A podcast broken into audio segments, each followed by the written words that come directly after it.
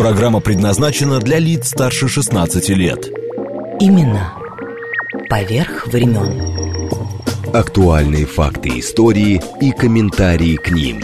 События сегодняшней жизни глазами наших соотечественников с самых разных точек зрения. Подробности происходящего вокруг нас в звуках и голосах участников. Авторская программа Леонида Варебруса Именно поверх времен. «Узри радио». Чижик-пыжик, где ты был?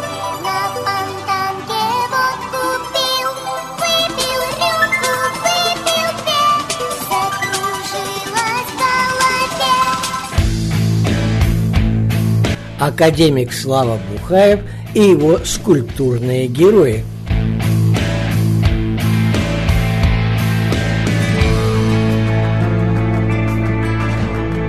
Не поверите, но эта знаменитая песенка, распевает которую уже более 180 лет, была известна в Петербурге уже в 1840 году, а связывают ее с воспитанниками Петербургского училища правоведения, располагавшегося на набережной Фонтанки в доме 6, основанном в 1838 году. Чижиками в старину и называли учащихся этого училища. Любопытно, что памятник Чижику всего-то 11 сантиметров появился у инженерного замка тут же на Фонтанке только в 1994 году. Сделали его академик Слава Бухаев и режиссер и скульптор Резо Габриадзе. В общем, получилось, как-то я сам даже не ожидал. Что, Габриадзе предложил? или Не? Габриадзе участвовал, у него выставка была в доме Ахматовой. Ну и такой маленький чижик-пыжик. А, собственно, это по просьбе Битова Андрей. Вот. И он говорит, давай чижика-пыжик, а потом давайте его, может, в городе поставим. Ну и как-то это Золотой Остап, там фестиваль. И под это дело вот эту маленькую котлетку отлили в бронзе. Сначала собирались поставить у моста для цирка. Анна и Симеон, это самое О, старинное. Симеоновский мост. Самое главное, что сколько раз ты его... Да не, вообще-то всего официально три раза. А пишут, что 11, 12. Ну, он такой писал популярный. Сегодня Да, я ну, даже и не думал, что... Нет, Ну, слава так, козявка какая-то. ну, Все равно. Да. Чижик пыжик где ты был, на фонтанке вот купил. Вот рядом чижики были. Открытие было мощное, я не знаю, такое количество народу. Потом концертном зале Октябрьский, потом был в Пулковской гостинице банкет. Этот Таймураз Балоев, тогда директор Балтики. Пиво такое Балтика, чижик-пыжик. Водку чижик-пыжик на открытии Видел прямо. разу. А, ну понятно. Дяденька пришел по фамилии Чижик, паспорт показывал Чижик. Ну, его нашли. Мальчик такой э, в зеленом таком картузе, с желтым околышем. И... Ну как они носили? Ну да, да, мальчика нашли. И мальчик такой смешной. Там выступал, что-то говорил. Очень трогненько. Вот, к сожалению, уже уходят те, кто были на открытии. Леонид Варебрус. Имена поверх времен.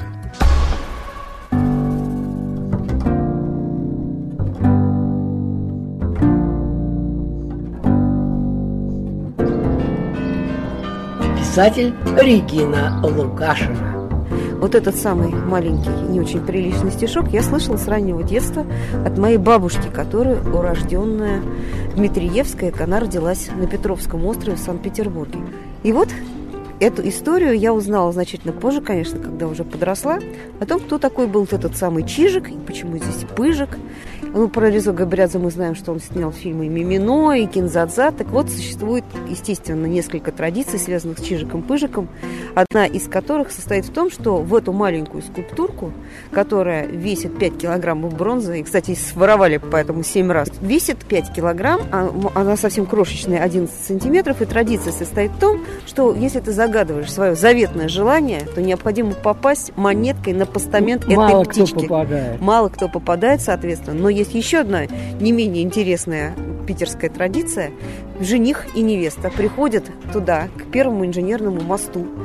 И жених должен опустить на веревке рюмку водки и чокнуться о клюв чижика. Это не менее трудно, чем попасть монеткой по постаменту. Лучше сразу этот самый чокнуться с э, невестой. Ну, еще немножечко из истории, уже из такой классической истории. Почему чижик? Потому что студенты эти, они одевали мундирчики, у них были зелененькие, желтые манжеты, Ну да. желтые воротники, короче. а пыжик, у них были пыжиковые шапки. То что самое, что стало потом частью номенклатуры советской поздней, когда они носили вот эти вот шапки. Вот, вот такой вот аксессуар у них был замечательный. И вот, зная, в общем-то, все вот эти вот вещи, как говорится, Подходишь к окну. я подхожу к окну. Я- просто скажу, что я очень люблю природу, и в том числе я стараюсь подкармливать птиц. И этой зимой я повесила кормушку. И в этой, эту кормушку я насыпала семечки. Синицы, большие и маленькие лазоревые, вели себя прилично. Подходили, подлетали, брали семечку, улетали по очереди, культурно, воспитанные. Вдруг прилетает неизвестно откуда, видимо, пролетом из Магадана в Жмеринку или наоборот, Или ста- Воронеж. стая неких птиц. Зеленые, с желтыми пятнами. Они орут, они дерутся, они отталкивают друг друга. Тот, кому удавалось добраться до кормушки, залетал внутрь, и он не брал семечко и улетал, а он жрал эти семечки прямо там, семечную шелуху уже ненужную оставлял прямо внутри кормушки, клювом так щелк-щелк-щелк-щелк, вот так вот он их ими ел. И в конце концов я увидела, как они дерутся друг с другом. Две птички сели напротив друг друга по обе стороны этой кормушки и начали друг на друга орать. Это была самая натуральная семейная сцена. И родилось малюсенькое стихотворение. Чижик, милый, где ты был? На покровке вот купил. Я летал по гаражам, суетился по делам, это ты сидишь в дому, превратив его в тюрьму. Да я знаю, где ты был, хоть бы семечек добыл. Я ревнивая жена? Я тебя по нервам, да? Знаю, вот и прилетел. Я уже три дня не ел. Кабы спелся я с другой, то сюда бы не ногой. Леонид Варебрус. Имена. Поверх времен. А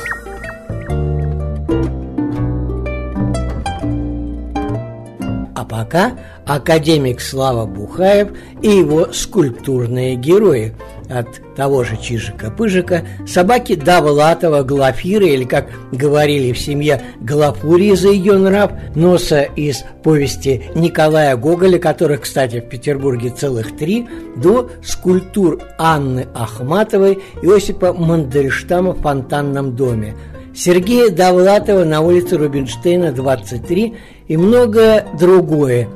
И будем говорить не только о скульптурах, но и о самих персонажах, изображенных Славой Бухаевым. Начнем с носа майора Ковалева, относящегося к числу самых необычных памятников Санкт-Петербурга. Он был установлен 1995 году на Вознесенском проспекте. Это барельеф с изображением носа. Предысторию, я думаю, все знают. Коллежский асессор Ковалев, именующий себя для большей важности майором, неожиданно просыпается утром без носа. На месте носа оказывается совершенно гладкое место. Он направляется к обер-полицмейстеру, чтобы заявить о пропаже. По пути неожиданно встречает собственный нос шитом золотом мундире, шляпе статского советника и при шпаге. Нос запрыгивает в карету и направляется в Казанский собор, где молится. Ковалев мчится за ним. Если интересно, заходите на Вознесенский проспект 36. Работа, кстати, академика Славы Бухаева. А пока народный артист России Сергей Юрский, наш со Славой земляк. Марта 25 числа случилось в Петербурге необыкновенно странное происшествие. Цирюльник Иван Яковлевич, живущий на Вознесенском проспекте, фамилия его утрачена, и даже на вывеске его, где изображен господин с намыленной щекою и надписью «И кровь отворяют», не выставлено ничего более. Цирюльник Иван Яковлевич проснулся довольно рано и услышал запах горячего хлеба. Приподнявшись немного на кровати, он увидел, что супруга его, довольно почтенная дама, очень любившая пить кофе, вынимала из печи только что испеченные хлебы. «Сегодня я, Прасковья Осиповна, не буду пить кофе», — сказал Иван Яковлевич, «а вместо того хочется мне съесть горячего хлебца с луком». То есть Иван Яковлевич хотел бы и того, и другого, но знал, что было совершенно невозможно требовать двух вещей разом, ибо Прасковья Осиповна очень не любила таких прихотей. «Пусть дурак ест хлеб, мне же лучше», — подумала про себя супруга. «Останется кофе лишняя порция». И бросила один хлеб на стол. Иван Яковлевич для приличия надел сверх рубашки фрак и, усевшись перед столом, насыпал соль, приготовил две головки луку, взял в руки нож и, сделавши значительную мину, принялся резать хлеб. Разрезавши хлеб на две половины, он поглядел в середину и, к удивлению своему, увидел что-то белевшееся. Иван Яковлевич ковырнул осторожно ножом и пощупал пальцем. «Плотное», — сказал он сам про себя. «Что бы это такое было?» Он засунул пальцы и вытащил нос. Иван Яковлевич и руки опустил. Стал протирать глаза и щупать. Нос! Точно? Нос! И еще казалось, как будто чей-то знакомый. Ужас изобразился в лице Ивана Яковлевича. Но этот ужас был ничто против негодования, которое овладело его супругою. «Где это ты, зверь, отрезал нос?» — закричала она с гневом. «Мошенник, пьяница! Я сама на тебя донесу полиции! Разбойник какой! Вот уж я от трех человек слышала, что ты во время бритья так теребишь за носы, что еле держатся!» Но Иван Яковлевич был ни жив, ни мертв. Он узнал, что этот нос был ничей другой, как коллежского асессора Ковалева которого он брил каждую середу и воскресенье. — Стой, Прасковья Осиповна, я положу его, завернувши в тряпку в уголок. Пусть там маленечко полежит, а после его вынесу. — И слушать не хочу, чтобы я позволила у себя в комнате лежать отрезанному носу, сухарь поджаристый. Знаю, умеет только бритвой возить по ремню, а долга своего скоро совсем не в состоянии будет исполнять, потаскушка, негодяй. Чтобы я стала за тебя отвечать полиции? Ах ты, пачкун, бревно глупое! Вон его, вон! Неси куда хочешь, чтобы я духу его не слыхала. Иван Яковлевич стоял совершенно как убитый. Он думал-думал и не знал, что подумать.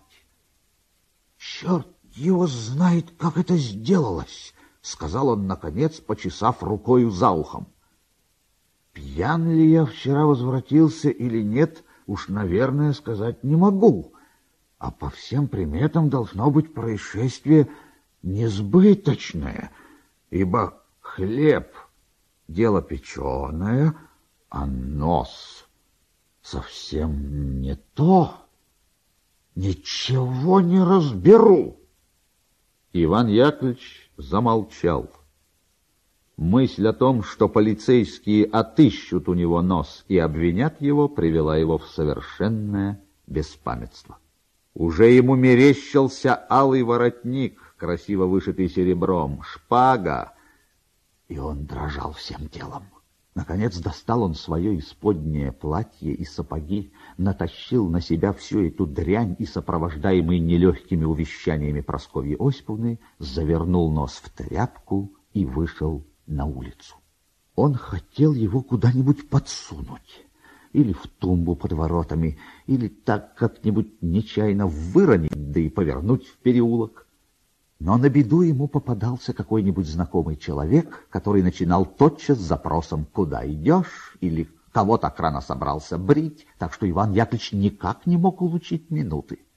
В другой раз он уже совсем уронил его, но будошник еще издали указал ему алибардую, примолвив «Подыми, вон ты что-то уронил». И Иван Яковлевич должен был поднять нос и спрятать его в карман. Отчаяние овладело им. Тем более, что народ беспрестанно умножался на улице по мере того, как начали отпираться магазины и лавочки. Он решился идти к мосту. Не удастся ли как-нибудь швырнуть его в Неву? Но я несколько виноват, что до сих пор не сказал ничего об Иване Яковлевиче, человеке почтенном во многих отношениях. Иван Яковлевич, как всякий порядочный русский мастеровой, был пьяница страшный. И хотя каждый день брил чужие подбородки, но его собственный был у него вечно не брит. Фрак у Ивана Яковлевича, Иван Яковлевич никогда не ходил в сюртуке, был пегий, то есть он был черный, но весь в коричнево-желтых и серых яблоках. Воротник лоснился, а вместо трех пуговиц висели одни только ниточки. Иван Яковлевич был большой циник, и когда коллежский асессор Ковалев обыкновенно говорил ему во время бритья «У тебя, Иван Яковлевич, вечно воняют руки», то Иван Яковлевич отвечал на это вопросом «Отчего ж бы им вонять?» «Не знаю, братец, только воняют», — говорил коллежский асессор, и Иван Яковлевич, понюхавший табаку, мылил ему за это и на щеке, и под носом, и за ухом, и под бородою. Одним словом, где только ему была охота. Этот почтенный гражданин находился уже на Исаакиевском мосту. Он прежде всего осмотрелся, потом нагнулся на перила, будто бы посмотреть под мост, много ли рыбы бегает, и швырнул потихоньку тряпку с носом. Он почувствовал, как будто бы с него разом свалилось десять пут. Иван Яковлевич даже усмехнулся. Вместо того, чтобы идти брить чиновничьи подбородки, он отправился в заведение с надписью «Кушанье и чай» спросить стакан пуншу, как вдруг заметил в конце моста квартального надзирателя благородной наружности с широкими бакенбардами в треугольной шляпе со шпагою. А между тем квартальный кивал ему пальцем и говорил «А подойди сюда». Имена поверх времен. Теперь от Исаки по Вознесенскому проспекту мимо памятника Носу, естественно, на Гороховую и к пяти углам, на улицу Рубинштейна, 23, к Довлатову. Но прежде загородный 15, Довлатовский сквер – Последняя работа академика Бухаева «Галафира» или «Галафурия» Открытие памятника любимой собаки Довлатова было ровно год назад, в сентябре 2021 года. Пятый тогда, а теперь уже шестой прошел фестиваль «День Д», посвященный Довлатову. Удивительная штука, когда мы со Славой подошли к Галафире, около нее совсем спокойно сидел кот и смотрел на нас через прорези в металлическом силуэте собаки и сразу бросилась в глаза. На металлическую пластину, где вырезан силуэт собаки, нанесены цитаты Сергея Довлатова. Ну вот, любая подпись хочет, чтобы ее считали автографом. Или «Непоправима только смерть». И, наконец, у Бога добавки не просят. Тут у меня одна Дуся была собачка. Она была такая простолюдинка из простых. Из приюта ее взяли. Она, видно, маленькая насмотрелась, она всегда ногу поднимала. Так она обычно тоже, а потом то ногу поднимала. Так смешно было, она таких на коротких. Слава, но памятник, который Довлатову стоит там, там же Да. теперь, где пишущая машинка, там же теперь тоже это А это, стоит. вот это то, что вырезанное, оно перешло туда. Да, один написал, что она, сука, поднимает ногу. А я вот как раз знаю такие, которые которые поднимают поднимают. А что это интересно такое? Это собака Довлатова. Сквер Довлатова. А, вот оно в чем дело. Этой собачки он здесь выгуливал когда-то. А он жил, по-моему, вот в соседнем Да. доме. Да, да, да. 23. Скажите, как вам Глаша-то? Вообще так. э, да, я прочитал очень хорошие вещи написано со смыслом. У Бога не добавки не просит. Вообще м, Слава класс. знал, что он скульптор.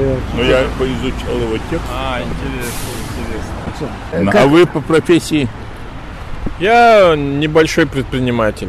Самое главное, мне нравится, небольшой. Небольшой, да. На своем месте главное быть.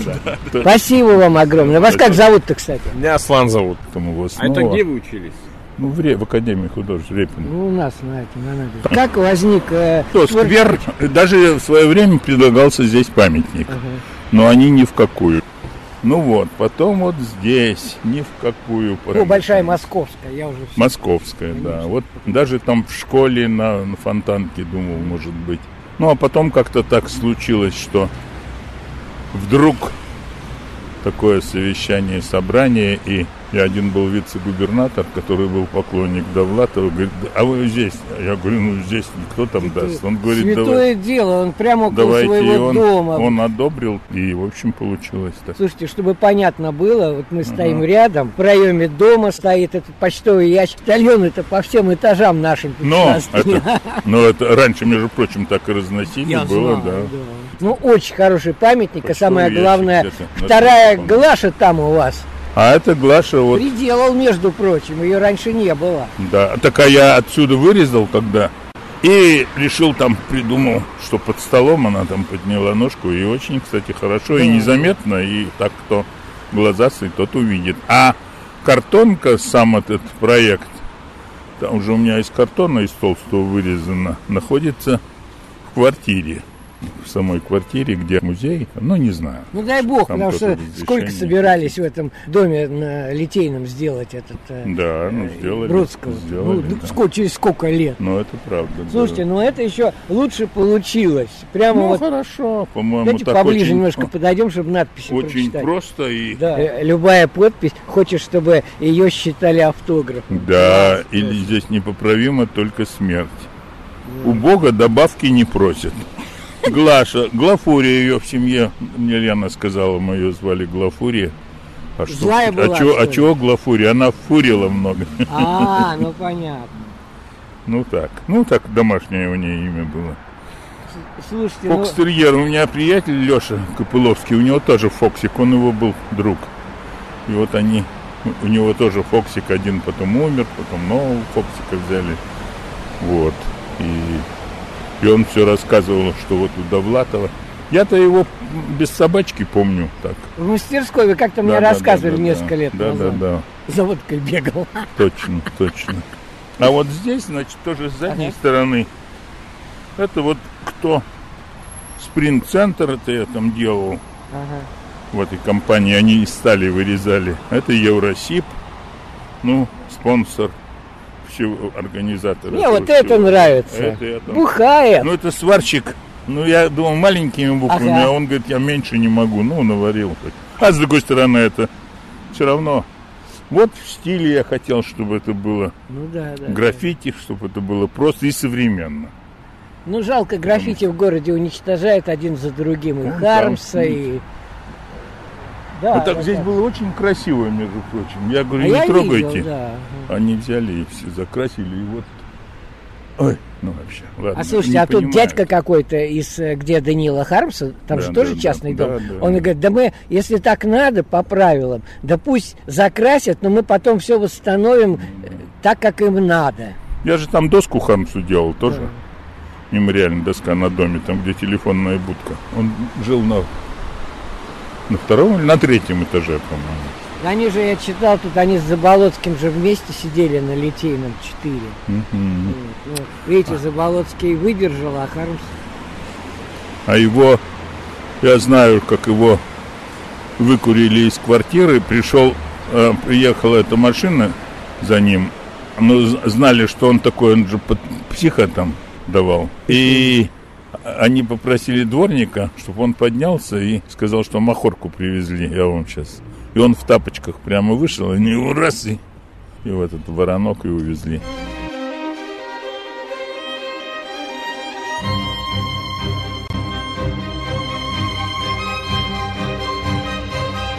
Академик Слава Бухаев и его скульптурные герои. Имена поверх времен. Леонид Варебрус. Имена поверх времен.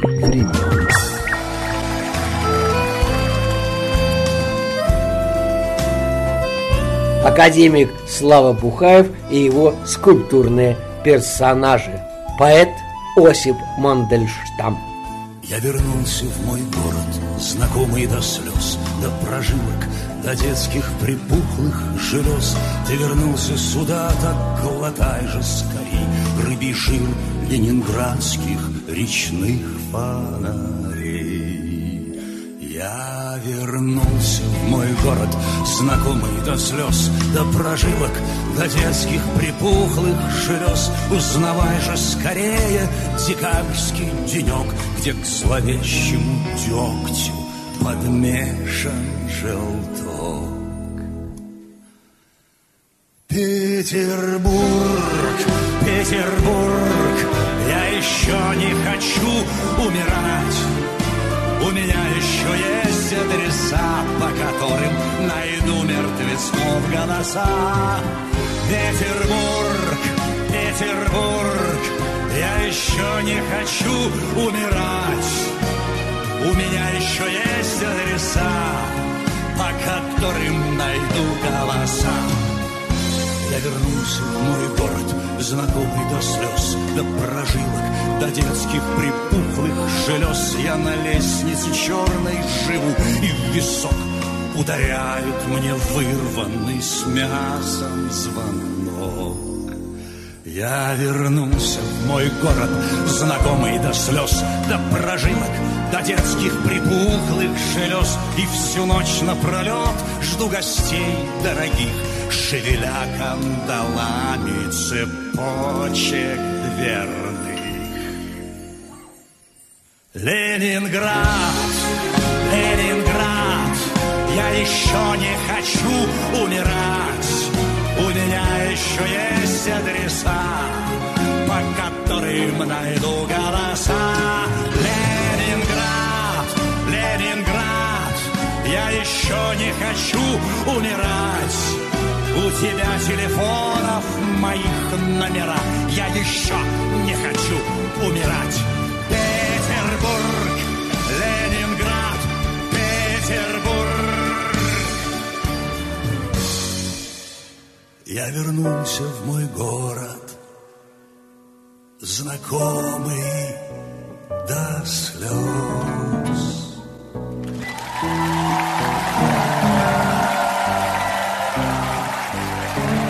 Я приглашаю вас в свой родной город, где жила моя бабка Екатерина Александровна Успенская, где в блокаду была мама Мария Егоровна, где живу я.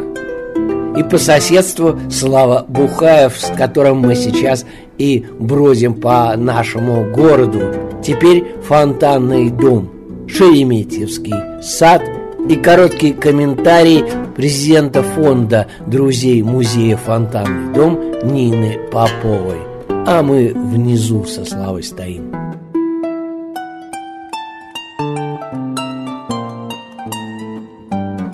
А когда-то усадьба простиралась очень-очень далеко до Семеновской улицы. Это был целый город. Вид из окон, не только этой квартиры, но вообще вид из окон в музеях писателей – это очень важная вещь. А мы стоим прямо напротив дерева, о котором Ахматов в поэме «Без героя» и свидетель всего на свете, на закате, и на рассвете.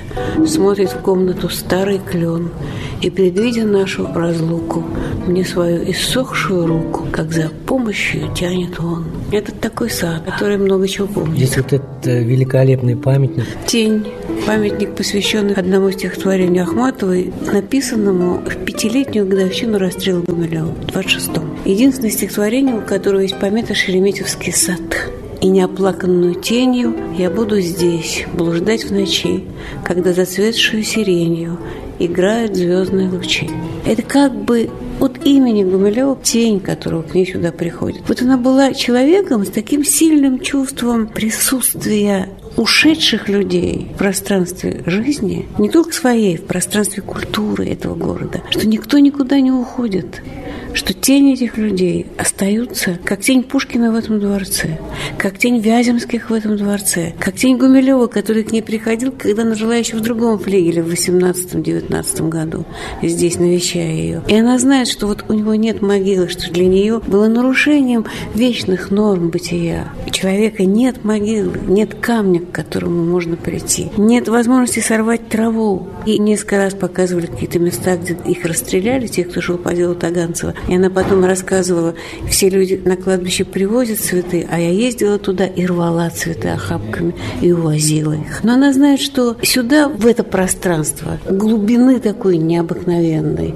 его тень придет. А кроме того, здесь в саду еще стоял, поставленный не ею, а третьим графом Шереметьевым памятник Прасковье Ивановне, Пара Шемчуковой, своей жене. Она умерла после родов, вот через некоторое время после свадьбы. Он тоже очень остро переживал эту потерю и поставил такое ложное надгробие. Они были счастливые люди, у него была кладбище в Александра Невской лавре, могила, а еще ложное надгробие. У Ахматова и Гумилева ничего не было. Но на этом ложном надгробии по-французски были стихи о тени, которые приходят сюда. Я пытаюсь тебя удержать, но ты удаляешься. И вот эта надпись была для нее импульсом стихотворения про тень Гумилева и ощущением и сознанием того, что его тень придет сюда.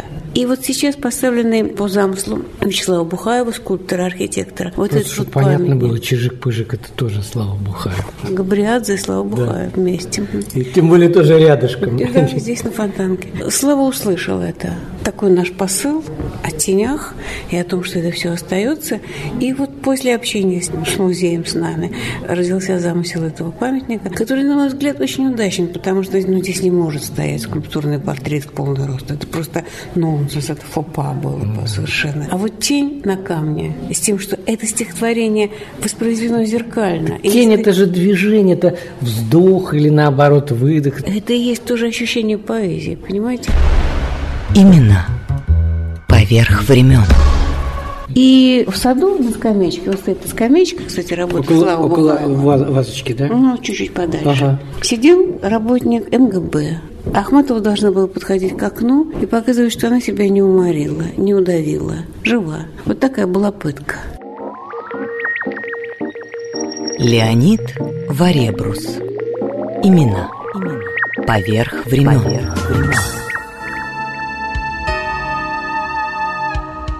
Реквиум Анны Ахматовой. Место предисловия. Страшные годы Ежовщины я провела 17 месяцев в тюремных очередях в Ленинграде. Как-то раз кто-то опознал меня.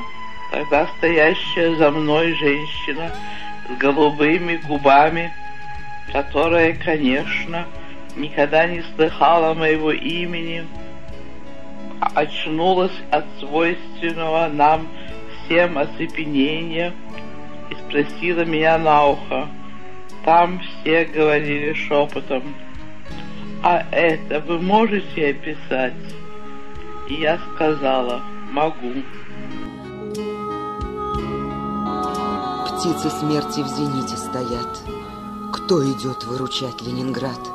Не шумите вокруг. Он дышит. Он живой еще. Он все слышит. Как на влажном Балтийском дне сыновья его стонут во сне. Как из недр его вопли. Хлеба. До седьмого доходит небо. Отворите райскую дверь, помогите ему Анна Ахматова. теперь. Сентябрь 1941 год. Ну вот она и есть блокада. Это в, в судьбах конкретных для нее, дорогих ей людей. Тут страшно было в фонтанном доме. Вы, наверное, знаете, за ней пришел Томашевский, ее друг, и позвал ее туда, в, э, в дом писательский на канал собака. Да, да, по, по дороге. Такая вот, ну, в случае, такой миф, что они попали в, воздушная тревога, они действительно вошли в подвал, одновременно подняли голову и сказали «собака». Ну, а в общем-то она какое-то время жила у Томашевских, и причем даже не наверху у них, а в Дворницкой. Однажды этого дворника, Епишкин, кажется, его фамилия, она попросила сходить за папиросами, за звездочкой. Он э, пошел в киоску, его убило. И вот она так вот чистила, как в трагедиях собственной жизни, вот эту дату, когда убили этого дворника, который пошел ей за папиросами. И вот, знаете, остались воспоминания интересные эм, э, Зои Борисовны Томашевской, тогда ей было 17 лет, о их бомбоубежище. Э, как-то они, дети, однажды ворвались в это бомбоубежище, переполненные впечатлениями, там где-то взрывы, и рассказывают, рассказывают. Ахматова э, так помолчала, а потом говорит, храбрость – это отсутствие воображения.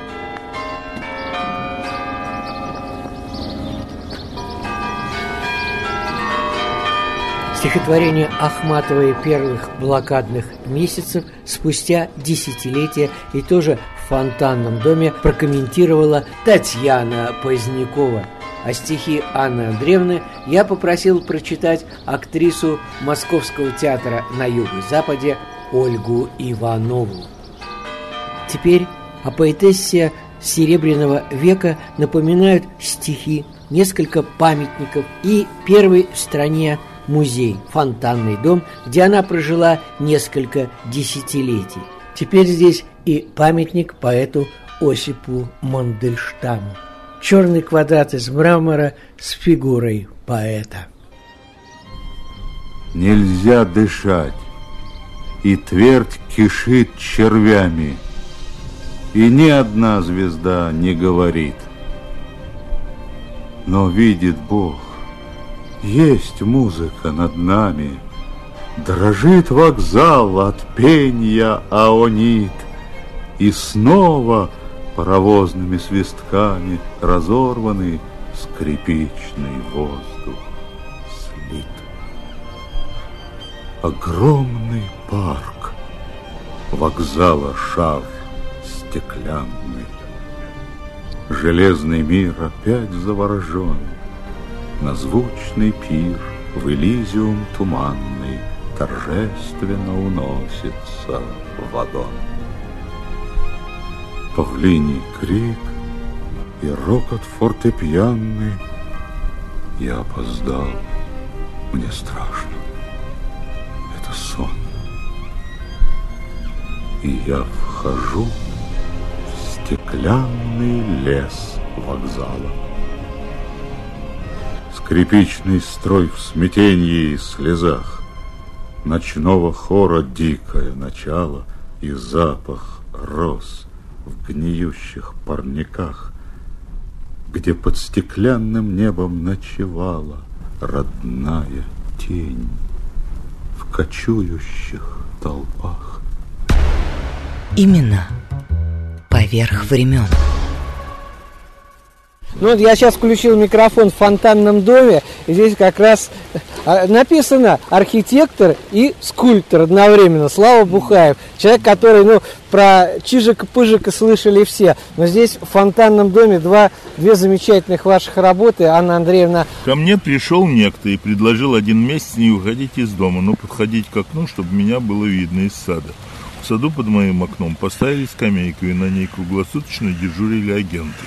Анна Ахматова. Это то, что Нина Ивановна рассказывала. Ну вот здесь скамейка. Ага. Вот это протертое такое место. И спинка протертая. Вот. Здесь написано 8 август 46 год, потому что это дело было в августе. Угу.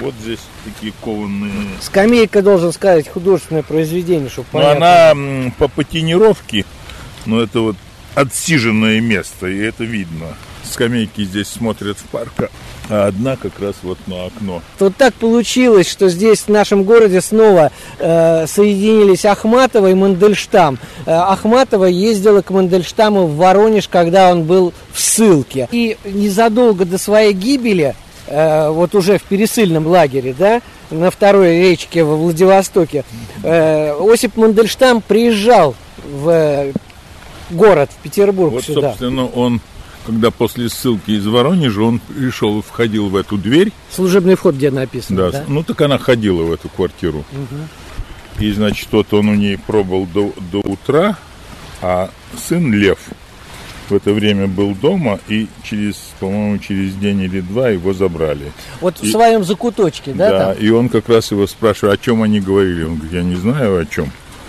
потому что они ее не могли взять, а вот его Слушайте, я не из-за того, что вы автор, но это удивительно, вот просто вот тень легла. Да, тень Мандельштама.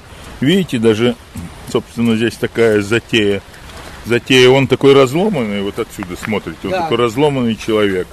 Вот такой разломанный человек, разломанная тень. А вот если мы отсюда воспринимаем, видите, он такой гордый Да. человек, такой возвышенный какой-то. А вот так он разломанный. И в комнате опального поэта дежурит страх и муза в свой черед. И ночь идет, которая не ведает рассвета. А, 36-й год.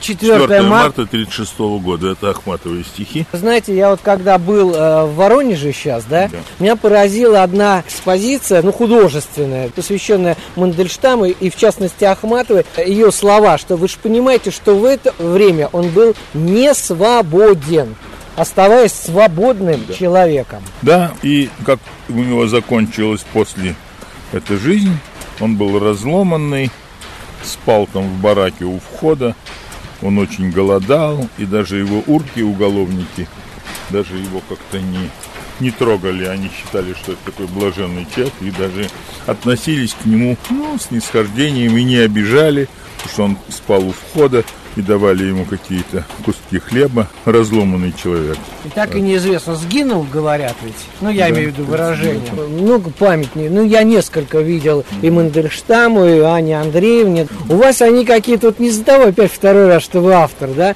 но они какие-то живые, в то же время вот тени какие-то, ну, мистика какая-то. Они и после смерти снова здесь, в фонтанном доме, Ну, вот смотрите. Собственно, и даже вот эта идея памятника Ахматовой, он же тоже, понимаете, Отражение. Отражение, барельеф и такой врезанный рельеф, а потом э, голова уже выходит из этого куска этой колонны. И тоже тень, и там такой текст, который тоже читается в отражении.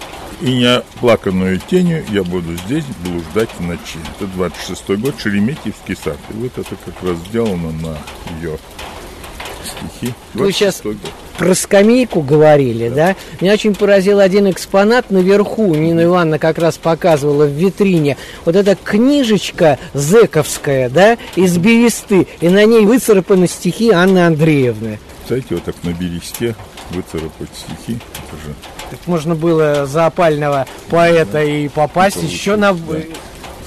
И сейчас я вот недавно был в Вологде, и тоже меня тронул вот эта реконструкция уже музей, там есть музей Варлама Шаламова. Очень трогательный какой-то, такое щемящее какое-то чувство. Ну, когда вот осадок такой, знаете, тяжелый после Знаете, посещения. мы в. Магадане нашли, так получилось, э, там же и Жонов был, и Королев, и так далее. Мы нашли камеру э, Шаламова, нам показали, ну, на окраине Магадана, что вот здесь был, была камера. э, Даже у меня, я уж где-то на телефон заснял, но не знаю, мне сейчас не найти. Его стихи, ну, очень такие трогательные, чувствительные, что вот я живу и служу, и вместе с тем, ну вот я живу сам по себе, и, и, и, и ничто меня не остановит в этой жизни, что-то... Ну, я буду этой жизнью и жить, и дальше. Собственно, никакого страха.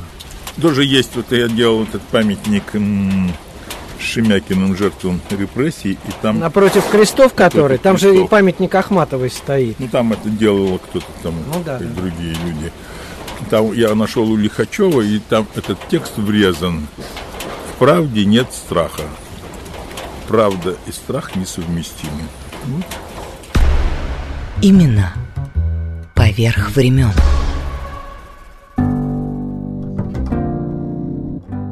И улица Рубинштейна, дом 23. Это как раз в 200 метров от фонтанного дома.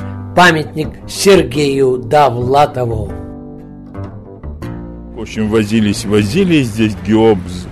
Это у нас там в старом городе нельзя. Ну, а потом все как-то сдвинулось. Года два так тянулось. И к его 75-летию, ну, вдруг срок, там, на-на-на, зашумели, загудели. И такой вице-губернатор был. А где вы хотите? А я говорю, вот здесь я бы вообще-то Ну, предлагал очень сюда. классно как? там прямо. Он говорит, давайте здесь. Ну и за две недели, а был уже отлит. А с Довлатовым, он когда работал форматором, это есть, значит, ну, мастера по гипсу на скульптурном комбинате, тоже в мастерской он формовал. Сережа такой очень высокий, очень приятный. И помню, что-то перепирались, кто пойдет в магазин. А он быстренько раз сбегал и принес. Ну, там что-то мы по рублю сбросились. Перепирались, кто пойдет, а он молча раз сбегал и принес. Ну, приятный, он что-то рассказывал. Когда он был форматором, то он описывает, у него рассказ есть. В метро Ломоносовская. Там ботиночки украли его, председателя Ленгорисполкома. Но я думаю, что это он нафантазировал, но все равно очень смешно и весело. А потом, правда, эту работу сняли.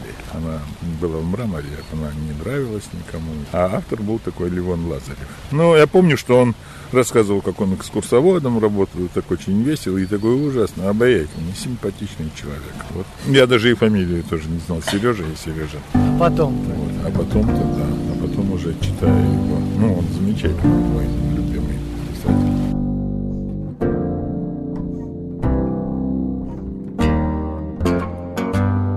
Сергей Довлатов. Чемодан. Но и такой моя Россия и всех краев дороже мне. Александр Блок. Предисловие. В Авире эта сука мне и говорит. Каждому отъезжающим полагается три чемодана. Такова установленная норма. Есть специальное распоряжение министерства. Возражать не имело смысла, но я, конечно, возразил. Всего три чемодана? Как же быть с вещами? Например, например, с моей коллекцией гоночных автомобилей. Продайте, не вникая, откликнулась чиновница. Затем добавила, слегка нахмурив брови. Если вы чем-то недовольны, пишите заявление. Я доволен, говорю. После тюрьмы я был всем доволен. Ну так и ведите себя поскромнее. Через неделю я уже складывал вещи, и, как выяснилось, мне хватило одного единственного чемодана. Я чуть не зарыдал от жалости к себе, ведь мне 36 лет, 18 из них я работаю, что-то зарабатываю, покупаю, владею, как мне представлялось, некоторой собственностью, и в результате рукописи я давно отправил их на Запад тайными путями. Мебель, письменный стол я отвез в комиссионный магазин, стулья забрал художник Чегин, который до этого обходился ящиками, остальное я выбросил. Так и уехал с одним чемоданом. Чемодан был фанерный, обтянутый тканью, с никелированными креплениями по углам, замок бездействовал, пришлось обвязать мой чемодан бельевой веревкой. Когда-то я ездил с ним в пионерский лагерь. На крышке было чернилами выведено «Младшая группа Сережа Довлатов». Рядом кто-то дружелюбно нацарапал «Говночист». Ткань в нескольких местах прорвалась, изнутри крышка была заклеена фотографиями Рокки Марчано, Армстронг, Иосиф Бродский, Лола Бриджида в прозрачной одежде. Таможенник пытался оторвать Лола Бриджиду ногтями, в результате только поцарапал.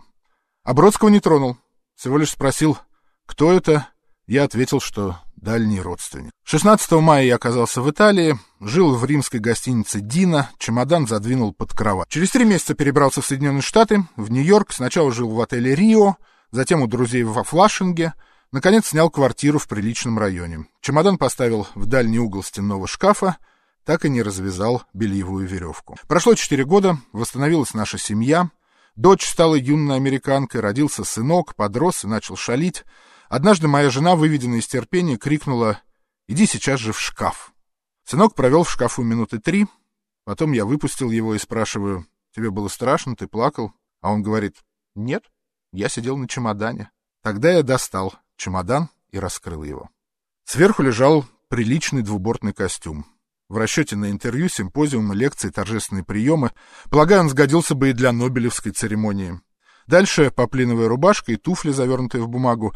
Под ними вельветовая куртка на искусственном меху. Слева зимняя шапка из фальшивого котика. Три пары финских креповых носков. Шоферские перчатки. И, наконец, кожаный офицерский ремень. На дне чемодана лежала страница «Правды» за май 80-го года. Крупный заголовок гласил «Великому учению жить» в центре портрет Карла Маркса. Школьником я любил рисовать вождей мирового пролетариата. И особенно Маркса. обыкновенную кляксу размазал, уже похоже. Я глядел пустой чемодан, на дне Карл Маркс, на крышке Бродский, а между ними пропащая, бесценная, единственная жизнь. Именно поверх времен.